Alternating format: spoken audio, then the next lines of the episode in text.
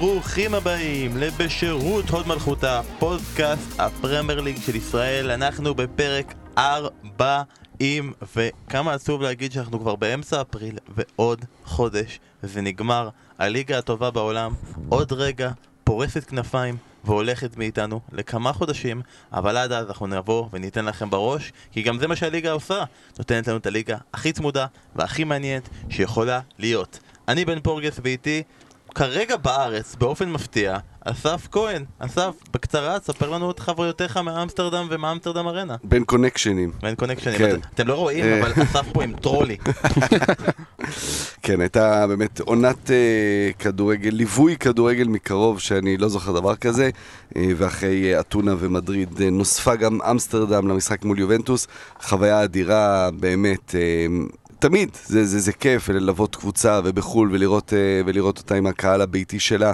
אה, היה יופי של משחק, אייקס היו נהדרים, שוב, שיחקו באומץ לב, אה, מחזיקים בכדור, לא משנים כלום. אני חושב שכל אירופה למדה מהסיבוב הקודם, ממה שאתלטיקו, מהמשחק של אתלטיקו ביובנטוס, שהם פשוט באו להתבטל ולקוות שאיכשהו הם יצליחו בדרך הגנה לשרוד. אייקס בארץ כדורגל, אני בטוח שהיא תעשה את זה גם מחר. היא מאמינה בעצמה, ברור, משחקים נגד המפלצת הזאת רונלדו, ו- ואין לדעת מה יהיה, אבל uh, יש אופטימיות. יש אופטימיות. יש אופטימיות ומחשבות כבר על uh, חצי הגמר. אני יכול להגיד לך, כי אנחנו, אני יודע שבסוף אנחנו נראה תמונה שלך שם באיצטדיון יובנטוס. אה, אם אתה צריך מקומות באיצטדיון לדעת איפשהו כל דבר, כי בפעם הקודמת שאני הגעתי אני צריך איזה שער מסוים, והוא היה פשוט 10 מטר ימינה, מאיפה שאני התחלתי, ועשיתי הקפה מלאה של כל האיצטדיון, כמו איזה קאדר בלתי נפסק בגשם, אז אני יכול להגיד לך בדיוק איפה כל שער, ויהיה בסדר, ושיהיה לכם בהצלחה לאייק. ואנחנו צריכים באופן קבוע נציגות אה, של משפחת דוידוביץ' שתקדם לנו את הספר. שרון לא פה איתנו היום, אז משה, מה שלום אגדות דשא? כן, אתה מדבר כאילו, אתה יודע. כתבתי שם שתי פרקים, אה, לכבוד הוא לי, ובאמת אה, יצא ספר מעולה, הייתי ביום חמישי באירוע השקה של אסף ושרון, היה שם איזה 200 ומשהו איש, היה ממש, אה, ממש מרגש, יצא ספר 400 עמוד, אפשר להשתמש בו כמשקולת לדלת. כן, לגמרי, אבל גם פרקים נהדרים וגם תרומה, ש, ש, תרומה שלא נראית בסטטיסטיקה, כי הרבה תמיכה ו- ו- ו- ו- ואיך זה נקרא, עצות ועל מחשבות משותפות על שחקנים, אז אה, אתה יודע, מהדברים שלא רואים אותם אה, אולי ישר בטקסט, או רואים אותם בטקסט, אבל לא יודעים מאיפה זה כן, לא, יצא לי לכתוב על אה, אחד השחקנים האהובים עליי, סרחיו רמוס. פעם גרתי בגיברלטר שנים, ובאיזה 2003 עד 2005 היינו, היה לנו כזה מנוי, ופעם בשבועיים נוסעים שעה וחצי לסיביליה, ו- וישנים במלון של השחקנים, והולכים לראות את אה, רמוס ונאבס ו- ו- ודני אלאבס, וכל מיני שחקנים שעדיין משחקים, 2003, וואו. מדהים. אה, זה זה היה ממש כיף, ו- וכרגיל, אה, כמו בכל ספר של שרון, תמיד יש בסוף את הפרק האהוב עליי, שאני מתעקש לכתוב על אה, מקרה הראש, על השחקנים המטורללים, על מיליוני דברים שבלוטלי עשה, שאין מקום להכניס אפילו ורגע, בספר. יש לנו פה גם, אנחנו נחזור לג'וי ברטון גם בסוף התוכנית נכון, הזו, אז נכון. יהיה יופי של סגירת. מעגל.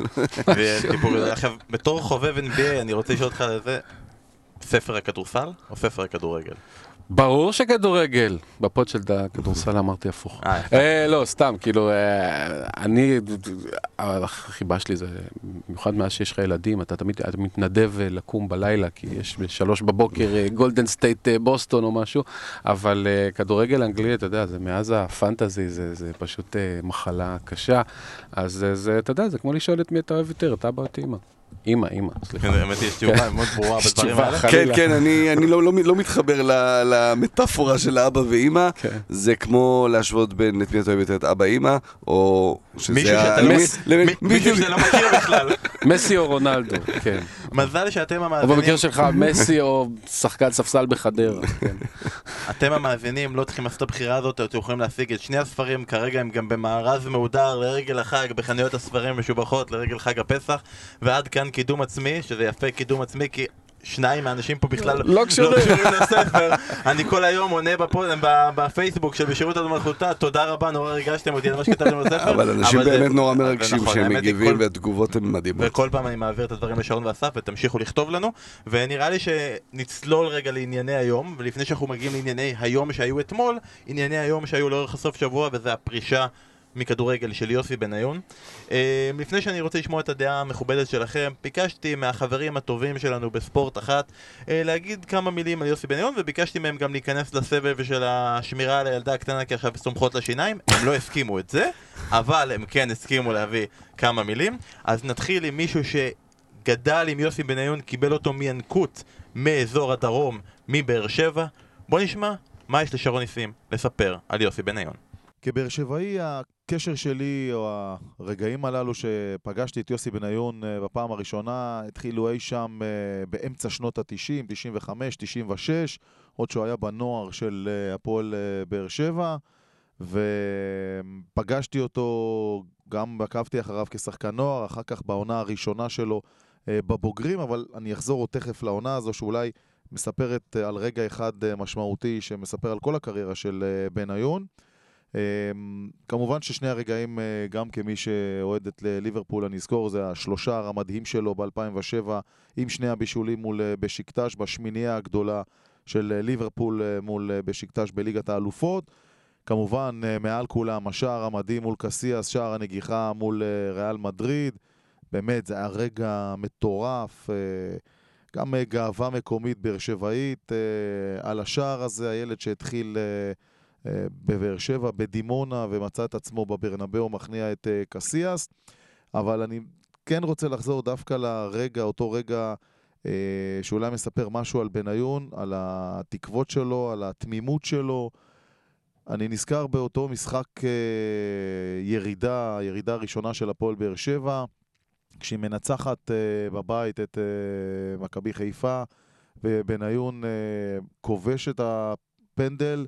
מאושר עד הגג, כי הוא משוכנע שהוא השאיר את הפועל באר שבע בליגה.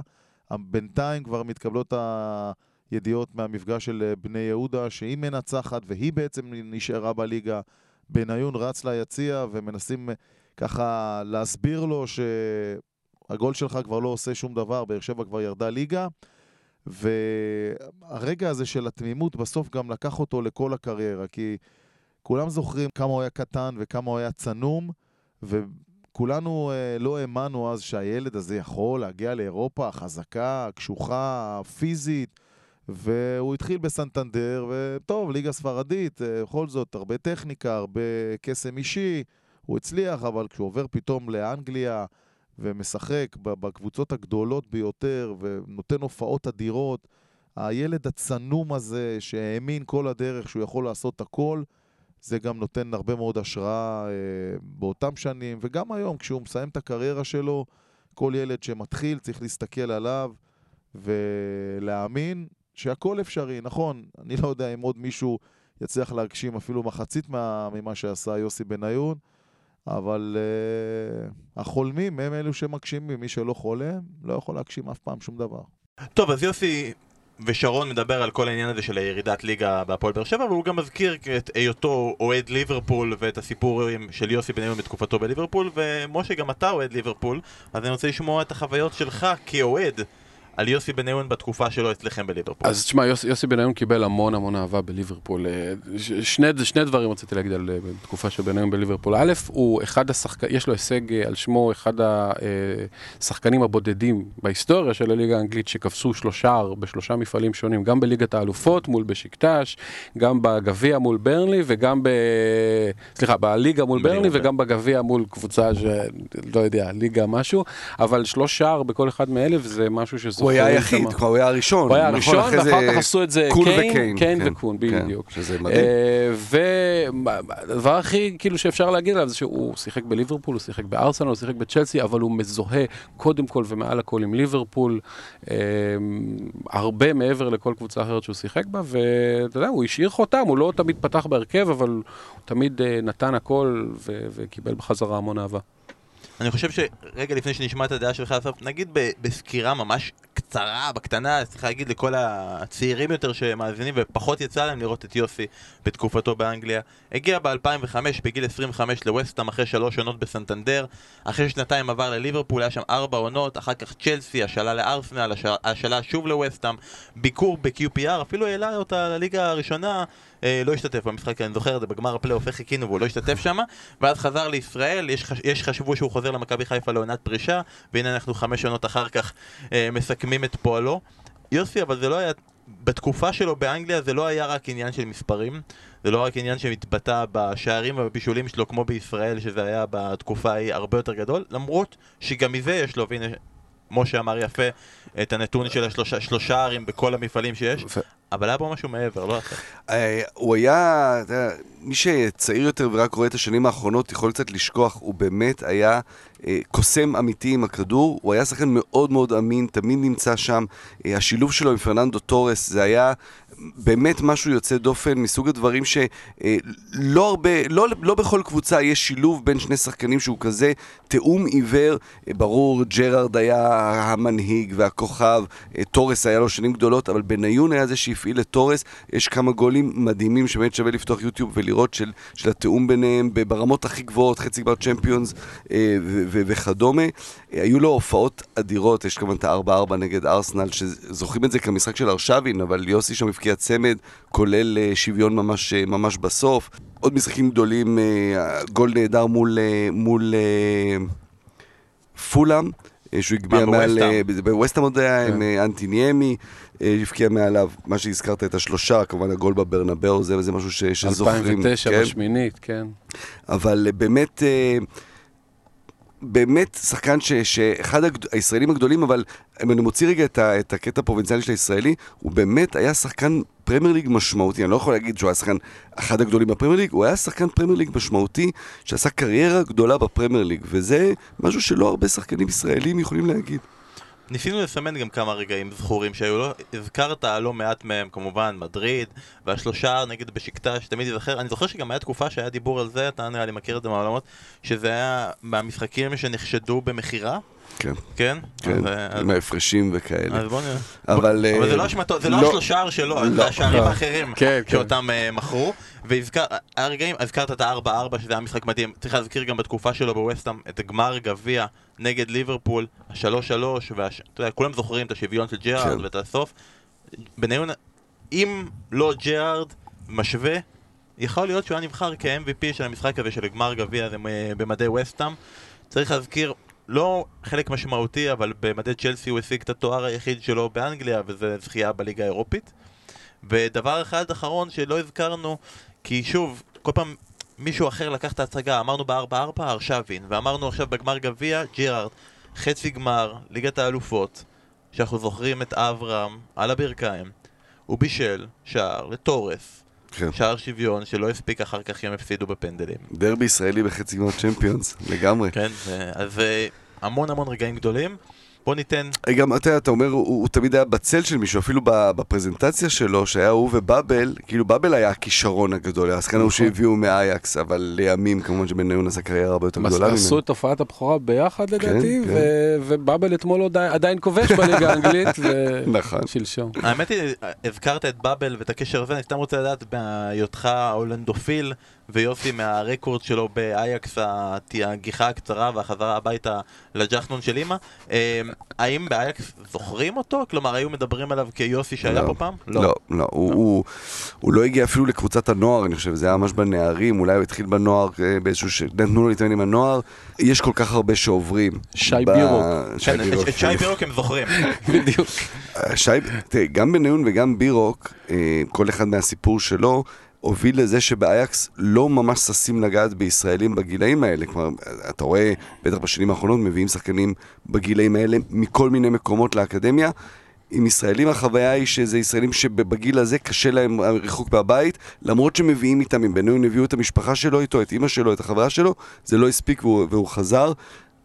זה, זה דווקא באייקס פחות uh, סיפור uh, טוב ל- מה, מהצד הישראלי. אתה מבין אבל שהגיבורים של שרון, של שרון, סליחה, של אסף אייקס, לא ששים לגעת בילדים בגיל הזה, והגיבור הגדול של שרון, כן שש זה- לגעת בילדים בגיל הזה. שמע, זה ליגה הולנדית, לא בלגית, אז אתה יודע.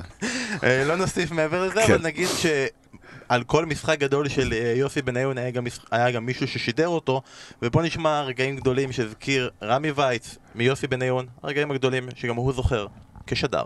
אני אה, בוחר רק אה, כמה מתוך הרגעים הגדולים של אה, יוסי בניון, ואני בוחר אה, רגעים שאני שידרתי. אני שידרתי את המשחק הראשון שלו במדעי הנבחרת, כשהוא היה ילד בן 18 ועלה כמחליף בשטובל בפורטוגל, במשחק נגד נבחרת פורטוגל. אני גם שידרתי את המשחק האחרון שלו במדעי הנבחרת. אני חושב שגם שידרתי את השער, שער הבכורה שלו במדעי הנבחרת. אבל הרגעים היותר מרגשים היו השערים וההישגים שלו באנגליה.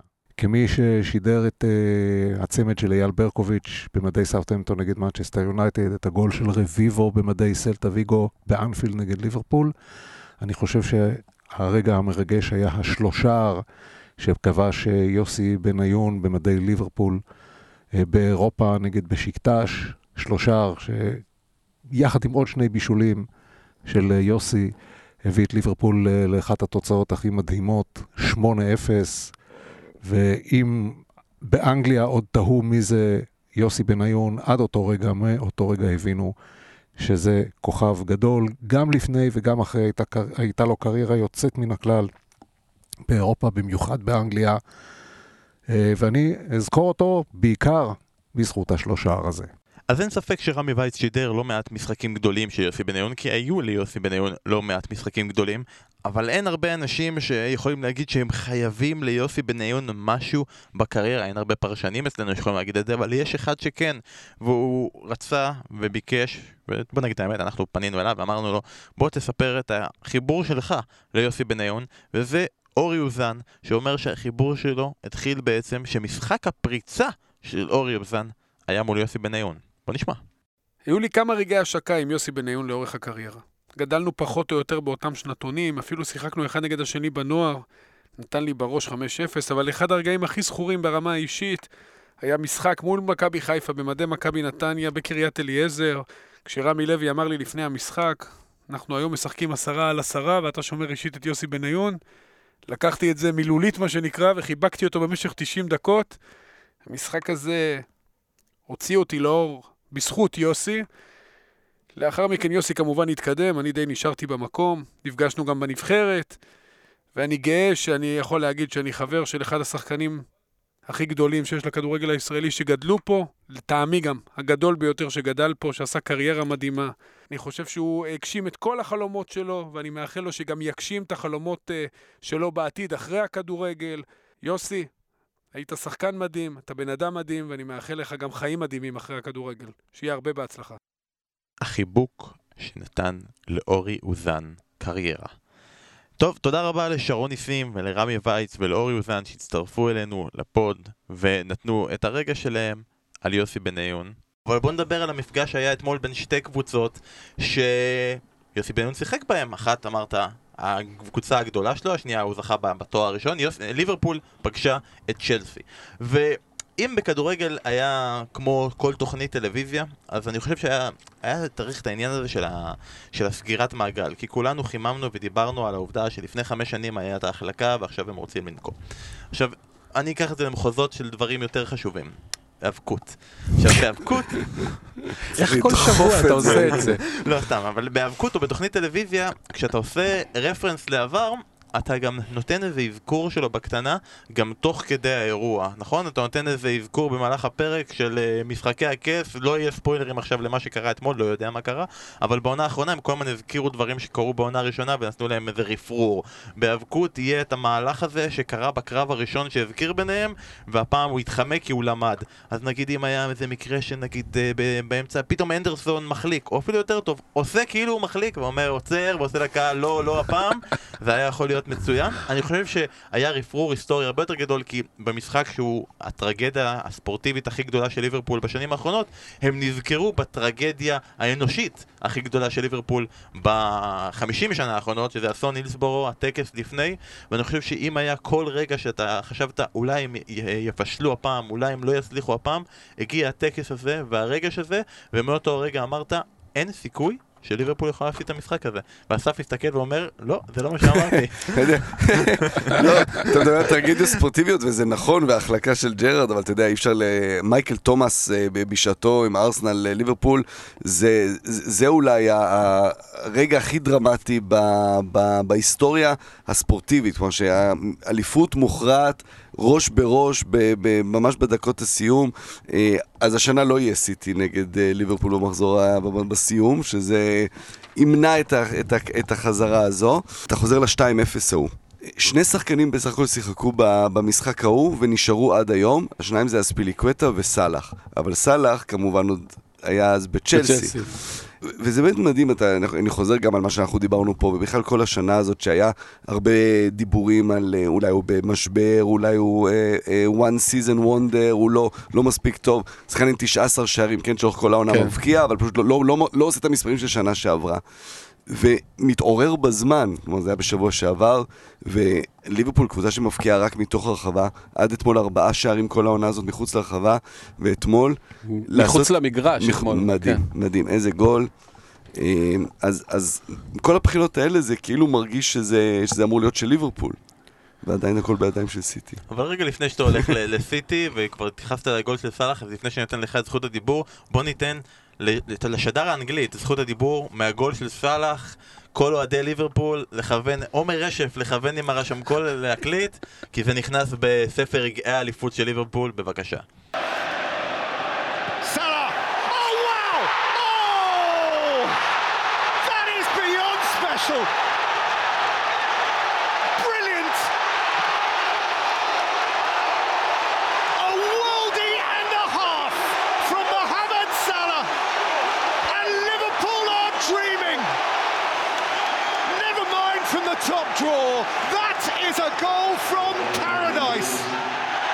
Gift from the gods.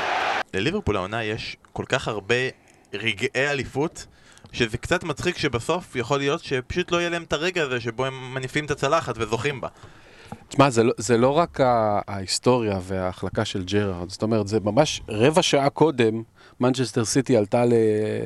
למקום הראשון, בילתה שם פחות ממה שבני גנץ היה ראש ממשלה, אבל הלחץ כולו על ליברפול, כל משחק, והם לא יכולים לעשות טעויות, ומנצ'סטר סיטי לא מגיעים לרגעי הסיום עם אה, זה שהם צריכים גול, וליברפול כל פעם צריכים את הדבר הזה, ונגד קבוצה טובה, והגול של סאלח באמת היה מדהים, אחד משערי העונה, אבל אני דווקא יותר אהבתי את הגול השני, אה, חילופי מסירות מהירות שם עם פירמינו וסאלח ואנדרסון ומאנה בסוף מכניס חילופי מיקום ברחבה, מהירות, זה הליברפול שבאמת שאנחנו זוכרים בעיקר מעונה שעברה, כי העונה לא ראינו המון רגעים כאלה, ו, ו, ואלו הרגעים שאתה אומר, אוקיי, יש מצב לאליפות. עדיין כמובן תלויים ב...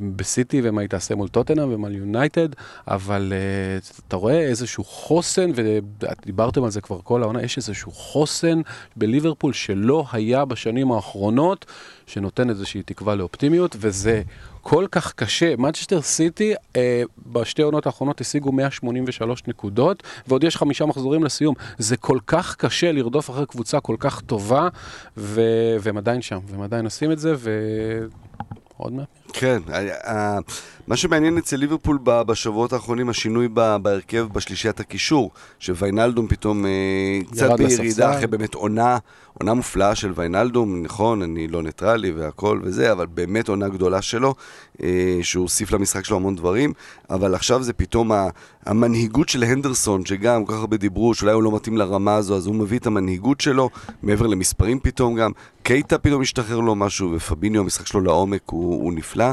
מעניין השינוי הזה שקלופ עושה, הולך עם השחקנים החמים שלו.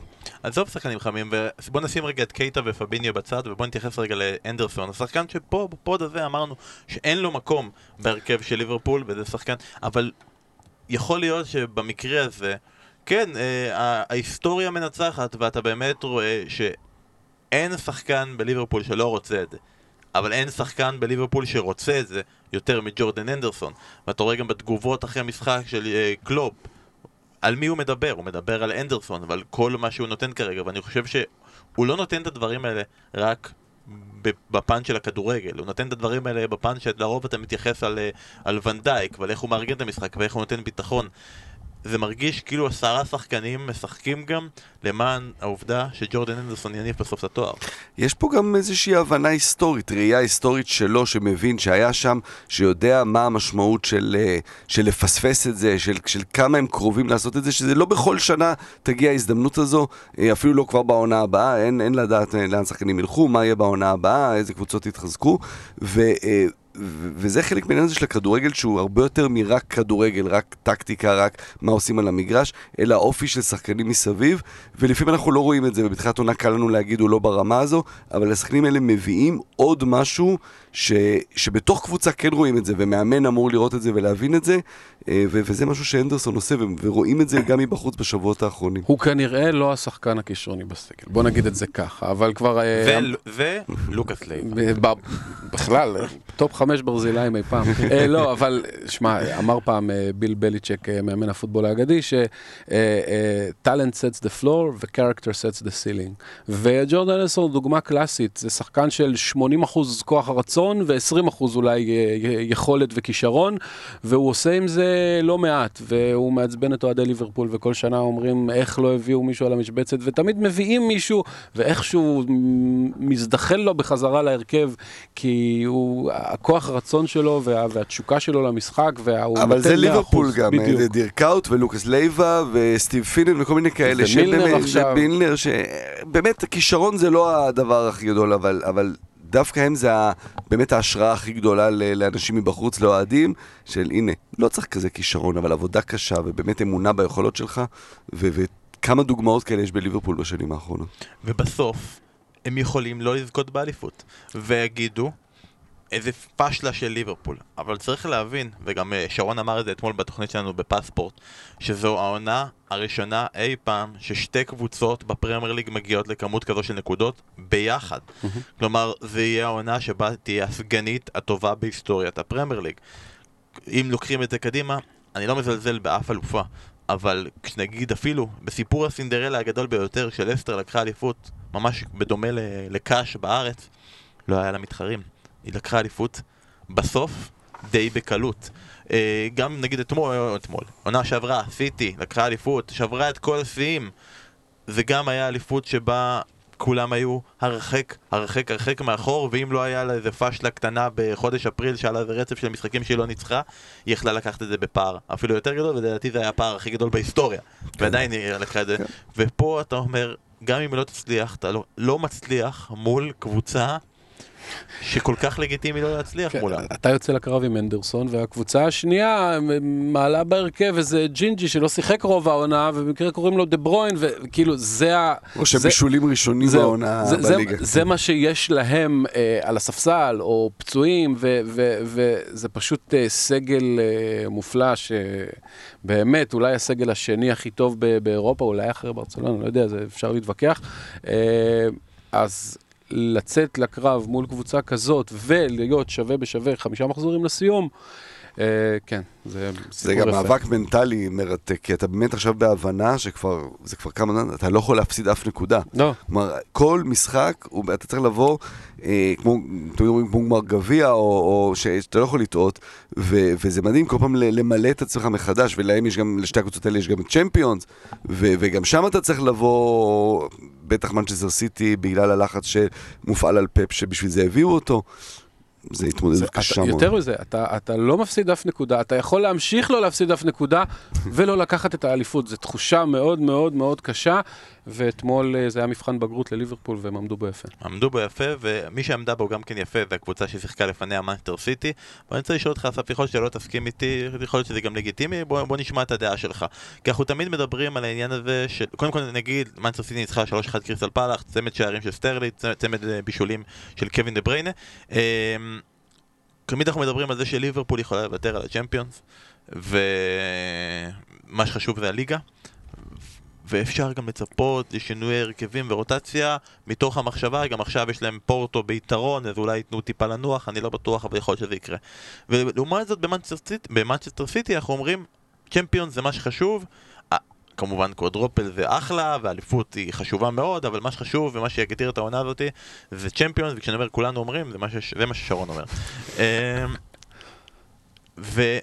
ובמקרה הזה, באופן אישי, הסתכלתי על ההרכב שלהם נגד טוטנאם, והסתכלתי על ההרכב שלהם נגד קריסטל פלאס, ויכול שתגיד לי, כן, טוטנאם היה בחוץ, ודברים כאלה.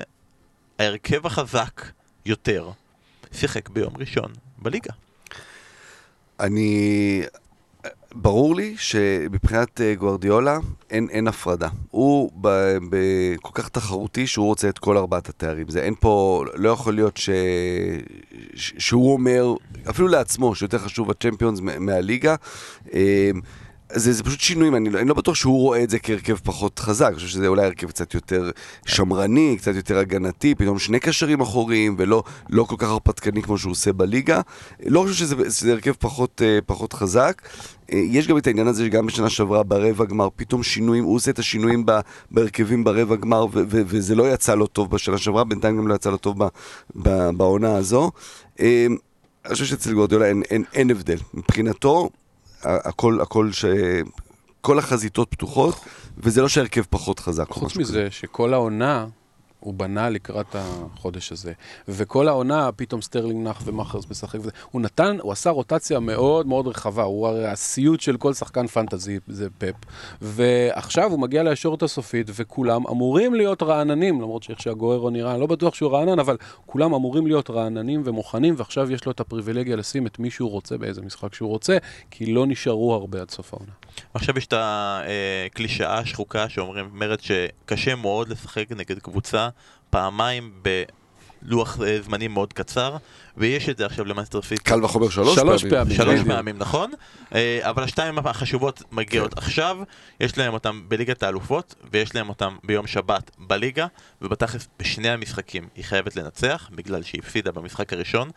אה, ברור לי איפה אתה, משה, מעדיף שהם יאבדו את הנקודות, אבל איפה את- אתם חושבים שהיא יכולה לצלוח, ברור שהיא יכולה, אבל שהיא תצלח את שני המבחנים האלה, שהיא תיפול, ואם כן, איפה? זה, זה, זה, וואו, אתה... כל, כל הימור שנזרוק פה עכשיו, אתה תשמיע לנו את ההקלטה הרי שבוע הבא. אז בוא נגיד את שניהם. אה, קודם כל, כמובן, בלי קיין, שזה מאוד משמעותי ב- בטוטנאם, אני מניח שהוא יעלה עם סון כחלוץ, אני לא, לא חושב שנראה את יורנט ב- בהרכב, אה, לא במשחק בליגת האלופות לפחות. אה, זה משפט שעד לפני כמה חודשים היה נשמע כל כך לגיטימי, אני לא חושב שנראה את יורנט כן. בהרכב. גם לא חושב שנראה את לוקאס מורה גובה שלישייה. כן, אבל מצד שני, טוטנאם נותנת גול אחד, והיא שווה תמיד את הגול הזה, ו- וסיטי ממש בבעיה. עכשיו, באמת יהיה מעניין לראות אם סיטי, כמו במשחקים האחרונים, רבע שעה ראשונה פשוט תשב ברחבה של היריבה שלה, בהנחה שטוטנאם היא לא פאלאס או פולאם או, או, או יריבות כאלה. אה, טוטנהאם אוהבת לשחק עם ההגנה רחוק, גבוה, מהש... רחוק מהשער שלה. השאלה עם המהירות של סטרלינג, של סאנה, מה יש שם. אני לא סיטי נופלים, לא באירופה ולא בליגה, אותם מנצחים את שני המשחקים. תחזית שלך. ואני מזכיר לך שבהימורי התוצאות, טוטנאם זה הקבוצה שאני פגעתי בה הכי הרבה העונה בתוצאות מדויקות. תראה, לטוטנאם היה משחק מאוד מאוד קל השבוע. אז הם הצליחו לתת קצת, אה, למרות הפציעה של קיין, הם הצליחו קצת לשחק עם זה. והמגינים שלהם היו קייל ווקר פיטרס ובן דייוויס, ואתה תראה ב- באלופות, אתה תראה בחזרה את אה, דני רוז וטריפייר כנראה. אם הוא יהיה כשיר. אם הוא יהיה כשיר, אה, ויש משהו בטוטנאם בלי קיין שהוא קצת שונה וקצת אחר וקצת פחות אפשר להתכונן אליו. אתה יודע מה, אני בתור אוהד ליברפול, אני מקווה שהם יפלו בליגה, אבל לצערי אני חושש שיש יותר סיכוי דווקא ב- בצ'מפיונס, בגלל שהם חייבים גול, ובגל שגול אחד של טוטנאם, כן. ואז הם צריכים שלוש. אה, המצב לא, לא קל, אה, אבל שוב, אתה יודע, פפ, אה, העננה של הצ'מפיונס מרחפת מעליו, ואני אני באמת חושב שהם ייתנו קדימות למשחק הזה, והם יסתדרו אחר כך בליגה. נאחל להם שיסתדרו או שלא, תלוי. שלא, שלא. תלוי איך אתם מסתכלים על זה. בוא נעבור רגע לקבוצה השנייה שאנחנו מדברים עליה, וטוטנאם. ובוא'נה, למדנו על אה, אפקט משנה חדש. כלומר, עד עכשיו תמיד היינו מדברים על זה ש... אי אפשר להחליף את כל השחקנים, ולכן מחליפים את המאמן, ויש את אפקט המאמן החדש, ורצים קצת קדימה על הבלבול, על הסולשיאר ו- וכו' וכו', לא ניכנס לזה הפעם. והפעם גילינו אפקט קצת יותר יקר, אולי עדיף להחליף את כל השחקנים, אבל אולי עכשיו אפשר פשוט להחליף אצטדיון. חבר'ה, לא מצליחים, בואו נבנה אצטדיון, ייקח לנו שנה וחצי ונרים פה רצף. מיליארד פאונד ורצנו עם זה. ורצנו עם זה חבל על הזמן. כרגע באצטדיון החדש, שלושה, אה, שלושה משחקים עם ניצחון, עדיין לא ספגו שער. אה, לצערם לא, אין להם עוד הרבה משחקים שם עד סוף העונה. ואני רוצה לשאול אתכם שני דברים. הדבר הראשון, מה הקטע הזה שאתה רוצה לקחת את לוקאס מורה בפנטזי? אתה מתכונן לקחת אותו? אה, ואז אתה אומר לעצמך, אבל מה, יש לי את היגואין נגד ליברפול, בוא נחליף אותו, מחליף את היגואין בראשפורד, ולא מביא את לוקאס מורה. מה הקטע? איפה השווארמה שלי? איפה? זו השאלה הראשונה. שאלה השנייה, מה הקטע של טוטנאם העונה שהיא יותר טובה בלי הארי קיין? זה אמירה כן. קצת קשה. יודע, יותר גם- טובה סטטיסטית? סטטיסטית, אבל אתה יודע, בלי גם הארי השאלה. מול מול מי, מול מול מי היריבות כן. שמולה היא שיחקה, אתה יודע, האדרספילד כאלה כמו השבוע זה פחות אה, משמעותי. יש, אה, אני חושב שאולי בשנה האחרונה, שנתיים האחרונות, גם סטרלינג שם, אם יש שחקן אנגלי אחד שהוא באמת world class זה הארי קיין. אז, אז אין, אין, אה, אי אפשר ל, להגיד אה, שהקבוצה הזו יותר טובה בלעדיו. כלומר, אוקיי, גם אם התוצאות האלה מראות את זה ככה על, על כמות קטנה של משחקים, טוטנאם צריכה את הארי קיין, היא תלויה בהארי קיין, זה, זה, זה היה מוציא לפועל שלה. אה, אז נכון שפה סון נכנס ופה לוקאס מורה עושה את ה... אגב, גם אני רציתי להביא את לוקאס מורה, ואז פשוט זה, התלבטתי מורה או סון, אמרתי, טוב, נלך על בטוח. אבל טוב, זה... אני מניח ש... שאני לא היחיד ש... אני היחיד שכנה פה, שלא אומר שהוא רצה להביא את לוקאס מורה. אוקיי, סבבה. אה, אבל אה, אה, טוטם זה, זה באמת איצטדיון חדש שאתה אומר. אנחנו ראינו בשנים האחרונות קבוצות שעושות איצטדיון, שפותחות איצטדיון חדש וזה לא, וזה לא עובד להם. הם היו צריכים איזשהו רענון, אני לא מכיר אפילו קבוצה אחת כזאת. הם היו צריכים איזשהו לא רענון, 0-4. אה, אבל השאלה הגדולה תהיה עכשיו במשחקים הקרובים. מוקדם להסיק מסקנות על שלושה משחקים. אה, תשמע, אני, גם לא מסכים, אני מסכים עם אסף שהיא לא יותר טובה אה, בלי הארי קיין. מה שכן, היא קצת פחות צפויה. כי כשהארי קיין משחק, אתה יודע אה, שיבוא כדור מהאגף ל- ל- להארי קיין והוא יקבל אותו, לא יודע מה, שלוש מטר מחוץ לרחבה וייכנס פנימה. יש פה יותר אה, מקום ליצירתיות, כשאין לך את זה, יורנטה הוא לא הארי קיין, אפילו לא קרוב, ולוקאס מורה מצטרף, וסון לפעמים אה, משחק חלוץ, ויש קצת יותר אה, בלגן אה, חיובי. אה, מנצ'סטר סיטי זה לא אדרספילד, יש לי תחושה כזאת, ומה שעובד יפה מול קבוצה שאף אחד לא יודע את ההרכב שלה, כולל המאמן, לא בהכרח יעבוד מול קבוצות כדורגל אמיתיות, אז אה, לא הייתי ממהר אה, אה, להגיד שזה עדיף, אבל, אבל כן היו כל מיני נקודות אור במשחק שלהם, בלי קיין, יש להם, יש להם כישרון, תמיד הבעיה הייתה בספסל ו- ו- ובסגל ופחות ב- בהרכב, ודווקא קצת בגלל פציעות, אז זה נראה שהם טיפה יותר רעננים כרגע. אני חייב להגיד על יורנטה, שבמהלך השידור ממש החמיאו לו באחד מהשערים שהוא משאיר את הכדור ונותן לו לעבור, שלחלוטין הוא פשוט לא הצליח להשתלט עליו. לא, אבל אה, חייבים לציין שיורנטה באמת היה מזעזע בתחילת השנה, אבל הוא נתן שש בעיטות אה, לשער אתמול, ועשה המון עבודה, וחוץ מלכבוש הוא באמת עשה המון, כלומר, הוא נתן משחק טוב. אוליביה ז'ירו, אתה אומר. אוליביה- אוליביה ז'ירו עוד שבע שנים ועם הרבה פחות כדור. אה, אני רוצה שנעצור רגע על הבישול רגע של אריקסן, אה. בגול למורה, איזה היכולות שלו, אתה יודע, הוא פורץ באגף, ואז הוא חותך את הכדור, כולם רצים עם הפנים לכיוון השער, והוא חותך את הכדור ישר לרגל של לוקאס מורה, שגם עוצר את הכדור בצורה כן. נפלאה, אה, אבל אה, כל כך כיף לראות את אריקסן, באמת השחקן האהוב עליי בפרמייר ליג אה, בתקופה הזו, בשנה הזו, בשנתיים האחרונות, ורק שלא ילך, רק שלא ילך ל- למקומות אחרים. אני חייב לתת איזה שאוט-אאוט לאלון פרס, ששולח לנו הרבה פעמים סרטונים נהדר, של, של מה ממש, קורה כן. באיצטדיון של טוטנאם גם נגיד אחרי המשחק. הוא אומר נגיד בסוף המשחק לרוב במקום, כמו בכל איצטדיון יש את ההתפזרות הזו לרכבת והכל ואומרים למה? יש שם פאב, הם יושבים כולם שם ביחד ושרים ויש ריקודים ומוזיקה וזה יפה כל העניין הזה של התרבות לא רק עד המשחק ואז דדליין ויאללה החוצה זה- נגמר הסיפור זה הסטטיסטיקה הכי יפה של העונה, שבאיצטדיון של אה, טוטנאם אפשר להוציא 10 אלף כוסות בירה בחמש דקות או משהו כזה. מלמטה. מלמטה מלמטה, בדיוק. אה, בהולנד, בכדורגל ההולנדי, בתרבות ההולנדית, יש, בשפה יש אה, את המושג המחצית השלישית. המחצית השלישית זה, זה מושג מאוד נהוג בכדורגל החובבני, יש בש- בשבתות ובימי ראשון את הליגות, באמת מאות ליגות, שם היינו ונותן את כל הגולים. והמחצית השלישית זה בעצם המחצ... אה, סוף המשחק, הולכים, כל... מתקלחים, חוזרים. לקנטינה של המועדון, ויושבים לשתות בירה ולאכול אה, אה. האקטבל, צ'יפס, האקטבל זה קציצה בתוך לחמניה עם רוטב בוטנים או מיונז, וצ'יפס, ו... אה, וזה המחצית השלישית, שיושבים. וכולם מדברים ושמחים, וכמה שרבת במשחק וקללות וזה, אחרי זה יושבים ביחד ו... ו... והכל בסדר, אה, וזה משהו שקורה בטוטנאם, זה יפה. אני רוצה שנמשיך להתקדם, כי אני רוצה שגם נגיע אנחנו למחצית השלישית, שאנחנו נשב פה כולנו ביחד, כן. על כוס קפה שחור ועוגיה. אה, אוקיי, עשינו את הצמרת, בוא נעבור רגע לתחתית. והאם אפשר להגיד בעצם ש... זהו, אין תחתית, הקרבות תחתית הסתיימו, התשובה היא לא, אבל בואו רגע נפרק את זה.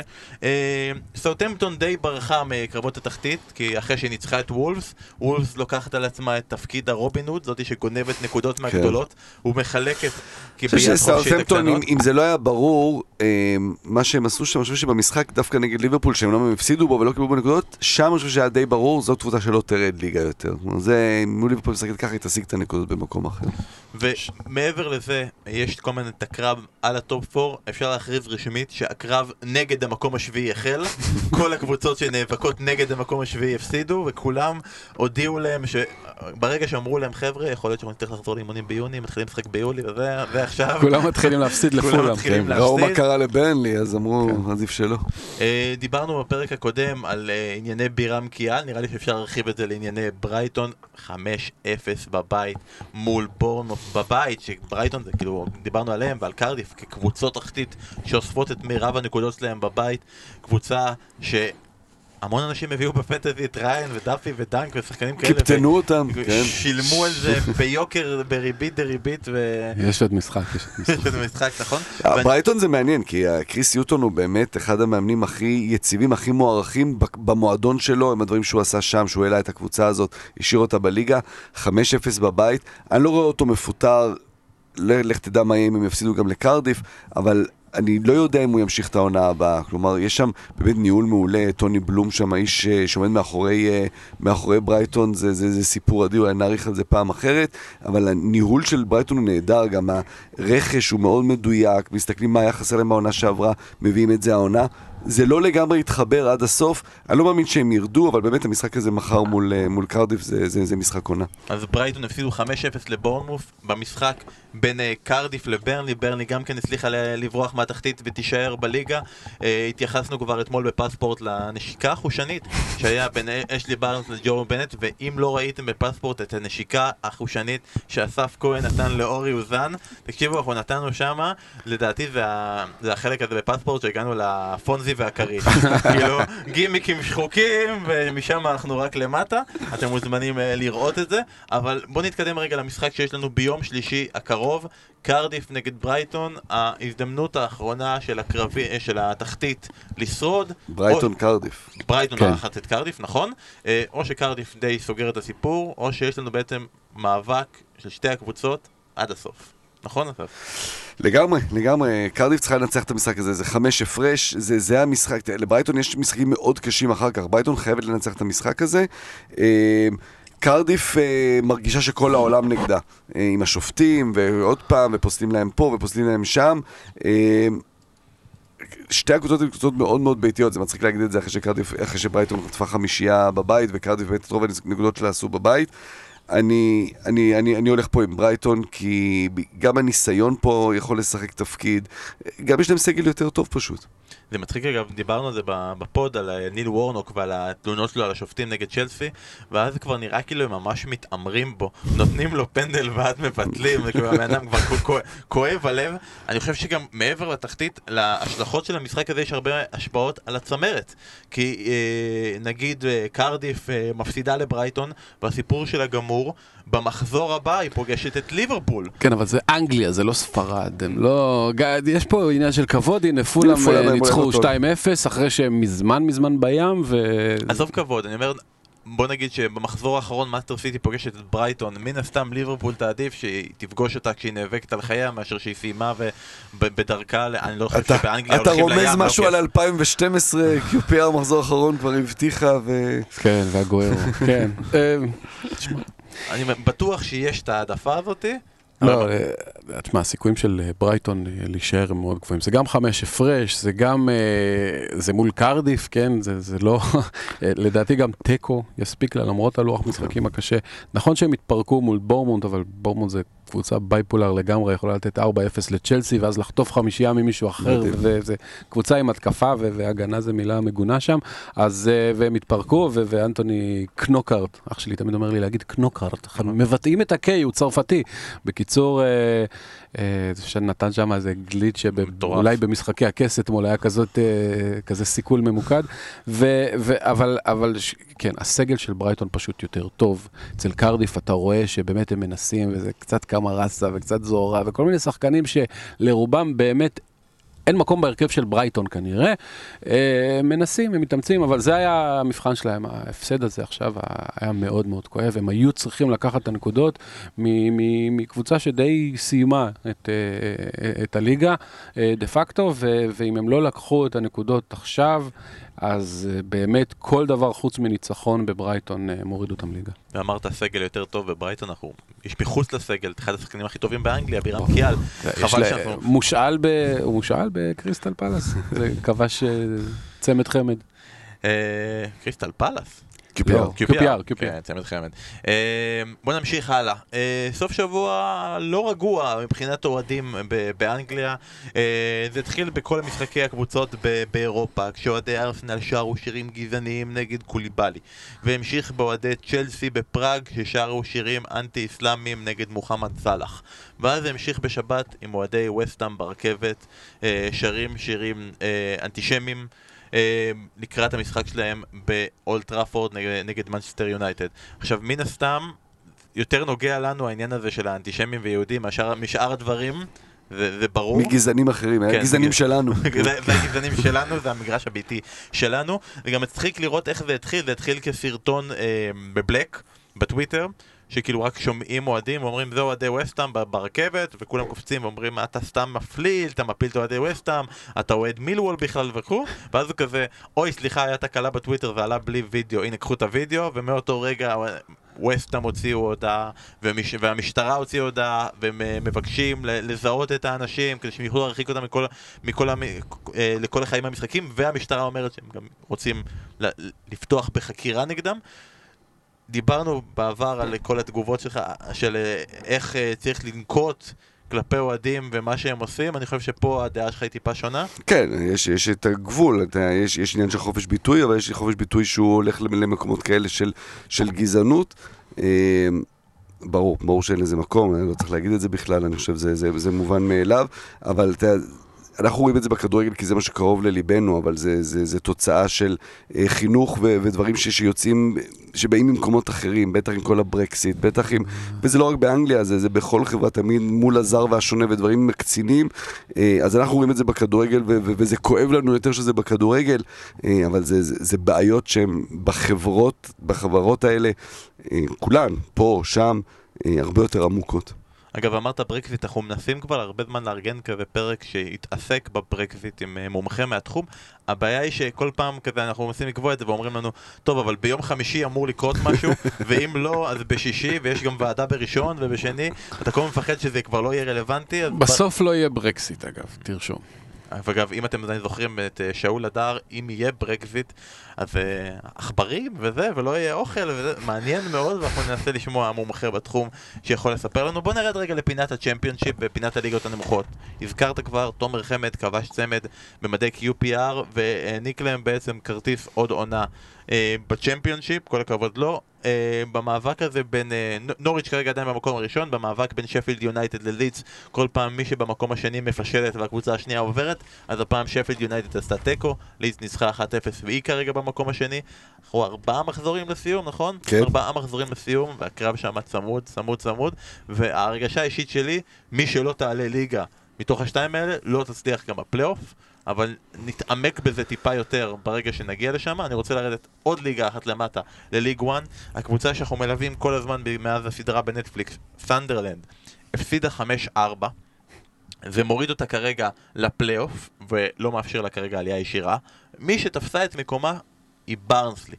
ברנסלי ניצחה ביום אה, שבת האחרון 4-2 את פליטווד טאון מהשיר, מה- מהשירים של פליטווד מק, אז הם פתחו עיירה שלמה שקוראים לה פליטווד טאון והסיפור במשחק הזה ממש לא היה המשחק. אסף, תן לנו פרטים. כן, אז אה, כמו שאמרת, מאבק בצמרת, ברנזלי עברה את סנדרלנד, צריך להגיד, סנדרלנד עוד עם משחק חסר, שאם היא תשלים אותו עם ניצחון היא תעבור שוב את ברנזלי. המשחק הזה בברנזלי, אה, חשוב לברנזלי, פליטווד טאון מאמן אותה ג'ואי ברטון. אה, משחק חם היה שם, כשפליטווד הורידו ל-2-1 הם אה, ספגו כרטיס אדום, מאוד התחמם שם, ריבים על הקווים בין המאמנים, ואז הסתיים המשחק, ניצחון של ברנזלי 4-2, אה, ירדו לח- ל- במנהרה שם לחדרי ההלבשה, אה, לא ברור בדיוק מה היה שם, מה שכן, שחקן של ברנזלי צייץ מיד שם עוד מחדר ההלבשה, צייץ בטוויטר שג'וי ברטון היכה את המאמן שלו, אה, אה, של, אה, של ברנזלי, זה המאמן אה, גרמני שלהם, אה, אה, דניאל שטנדל, והיכה אותו עד זוב דם. אה, ואז הוא מחק את הציוץ הזה, אבל היה ברור שקורה שם משהו, כי הגיעה משטרה, ו... אה, ואז יש סרטון את ג'וי ברטון יוצא ברכב ומתחיל לנסוע, והמשטרה עוצרת אותו ולקחת אותו לחקירה. אה, ושוב זה קורה לג'וי ברטון, שבאמת אה, הסיפורים עליו, כפי שאפשר לקרוא באגדות דשא, בפרק שכתב משה דוידוביץ', אבל אה, באמת עוד ועוד, גם הריב שהיה בזמנו עם אה, יוסי בניון, ועכשיו הוא גם חזר אחרי שנה של, מעל שנה הרחקה על הימורים, אה, על, על משחקים של הקבוצות שלו. אז את זה ניתן למשה להרחיב, כן. רק נגיד במקרה הזה שכרגע הדיווח הוא שהוא, אני לא יודע אם זה מאומת או לא, שהוא נגח בו, נגח בו ונתן לו אגרוף, לא נשק. וש... לא שנשק, שבר לו שתי שיניים.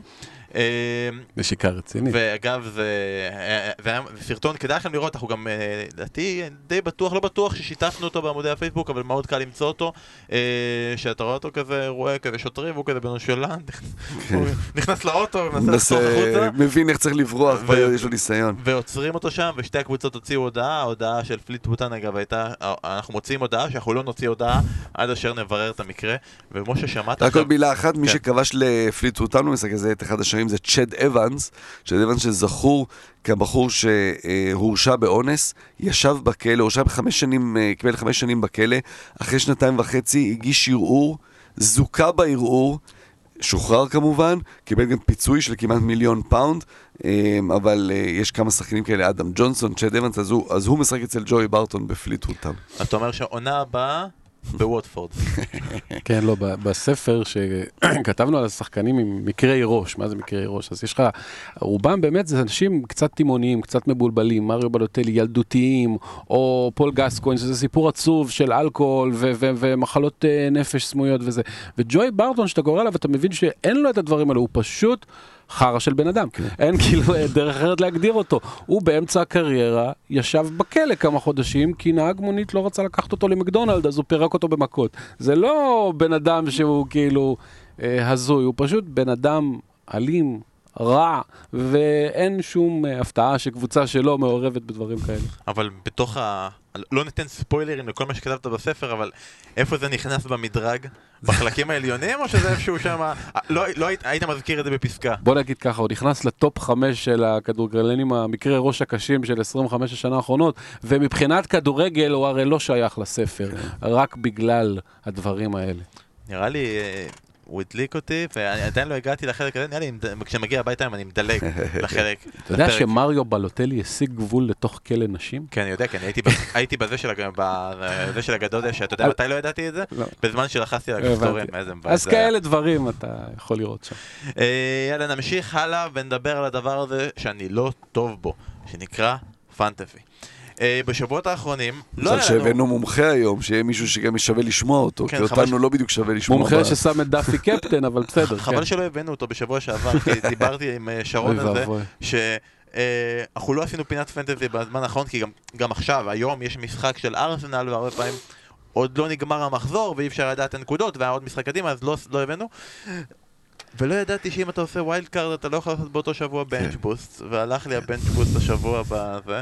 אבל אוקיי חבר'ה זה היה השבוע שבו הגברים הפרידו את עצמם מהילדים, וזה רגעי ההכרעה, והשווארמה בלאפה הולכת ומתרחקת, ואני כבר אמרתי לעצמי, אתה יודע מה, לא שווארמה בלאפה, גם פיתה, גם פיתה עם שווארמה בסדר, ואחר כך כזה, אתה יודע מה, הפיתה בקונגרס, זה תענוג. וואלה, פלאפל גם יהיה סבבה, פיתה עם סלטים, אני עכשיו כרגע במעמד של אם אני מקבל פיתה ריקה, אתה מצבי אתה טוב. שתי מחזורים מלשטוף כלים. כמו אצל אייל שני, תקבל את הקצה עם שוקולד השחר. כן.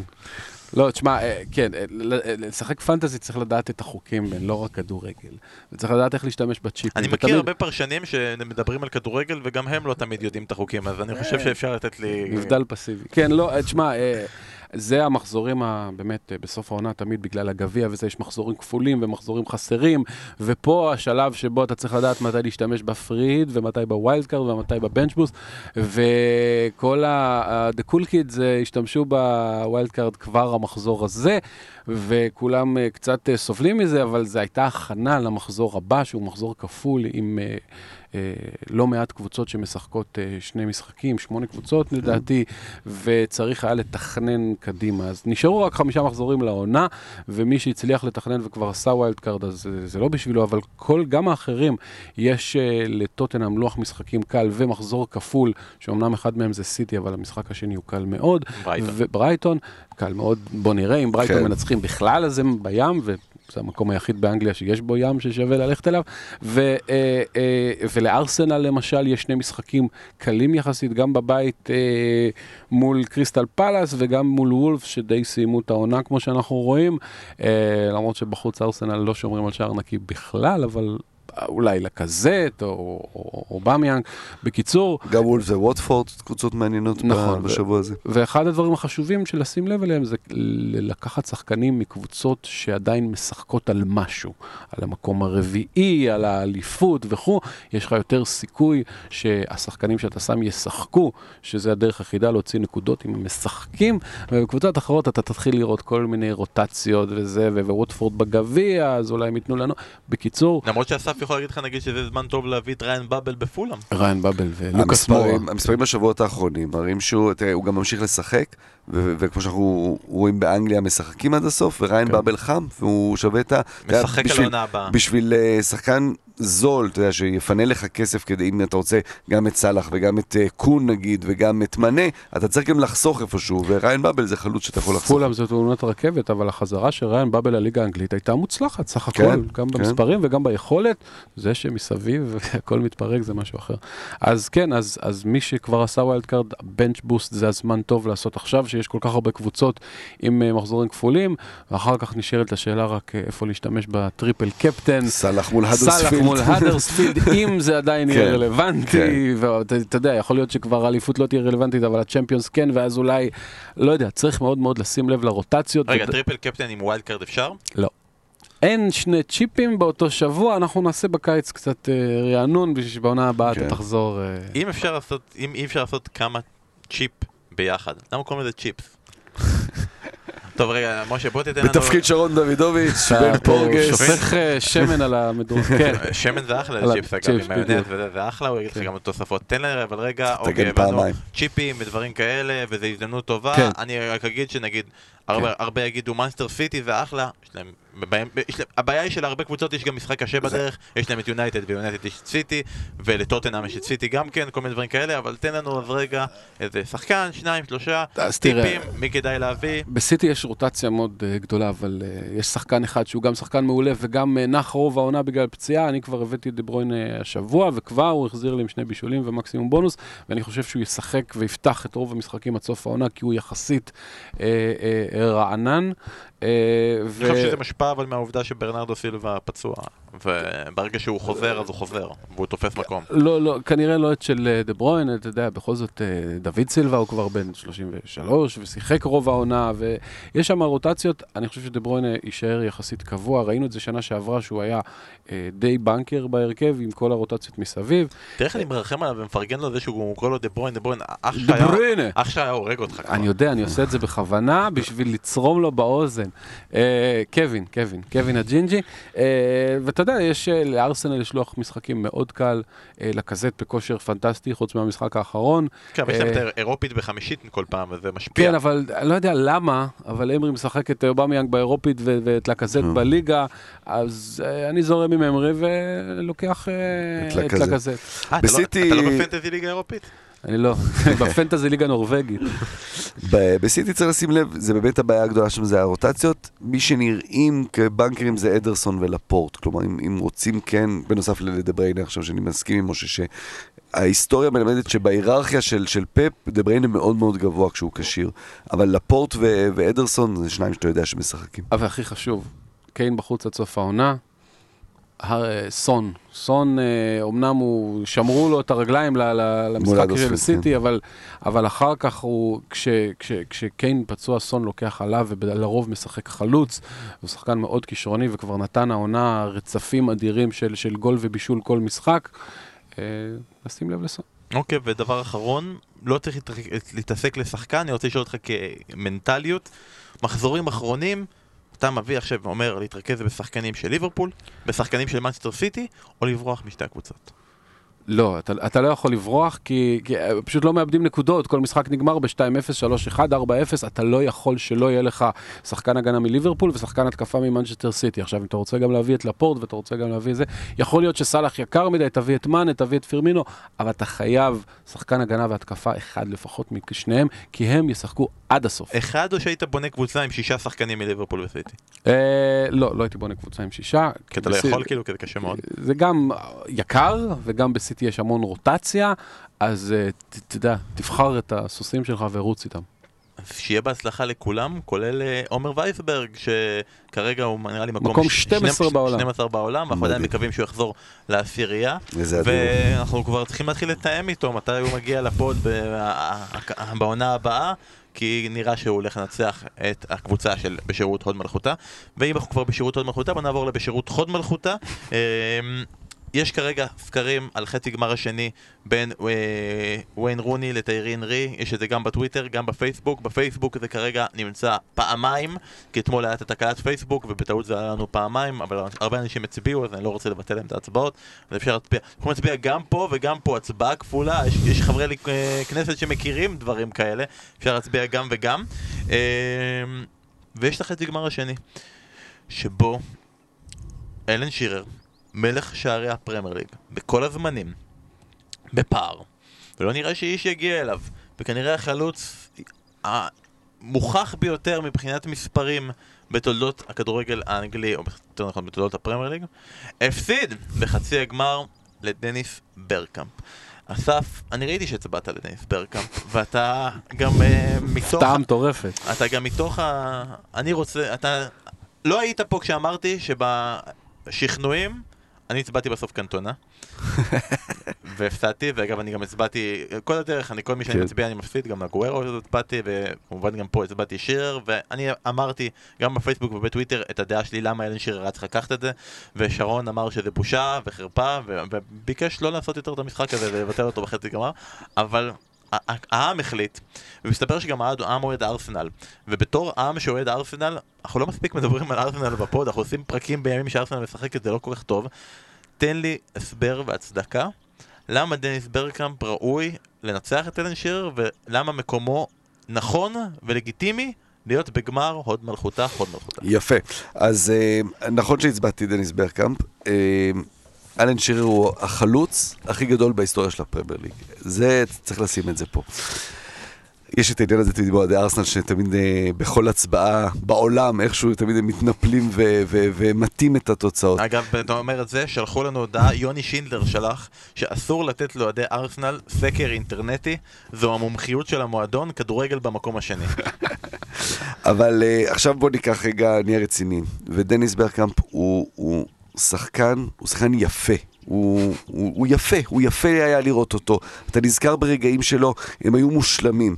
האהבה אליו הייתה חוצת גבולות. כלומר, הוא לא, הוא, הוא, היו לו הרבה קטעים מלוכלכים, שהיה דורך על שחקנים, כרטיסים אדומים כאלה, לא יפים. אהבו אותו גם בחוץ, כי גם נבחרת הולנד היא נבחרת מאוד מאוד אהובה, בטח בתקופה הזו בכדורגל שהם, שהם הציגו.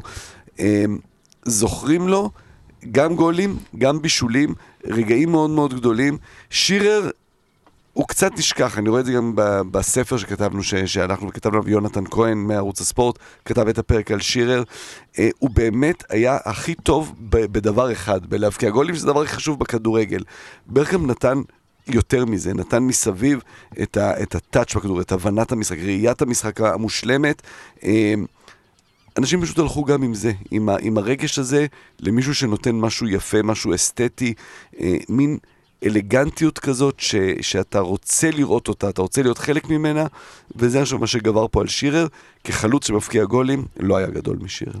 טוב, אני יכול להבין ולהזדהות בזה, כי מה הפודקאסט הזה, אם לא המסביב של הכדורגל, היופי, הברק, הנחמד שנותן מסביב לתכלס, הכדורגל התכלס הוא אלן שירר, ואנחנו כולנו בעצם הדניס ברקאמפ של עולם הכדורגל האנגלי. רצים להיות, רוצים להיות, אתה יודע, בהרבה דברים רצים להיות שירר ב, אה, בקטע של לוותר אולי על, על קריירה גדולה בקבוצות גדולות וללכת ל, ל, לשחק בעיר שלך, להיות הגיבור של העיר שלך, זה דברים נורא רומנטיים, נורא של תרבות כדורגל שאנחנו אוהבים לדבר עליהם, אבל כשאתה חולם בתור ילד להיות שחקן, כשאתה חולם בתור מבוגר על איזה שחקן הייתי יכול להיות, אה, אתה רוצה להיות ברקאמפ.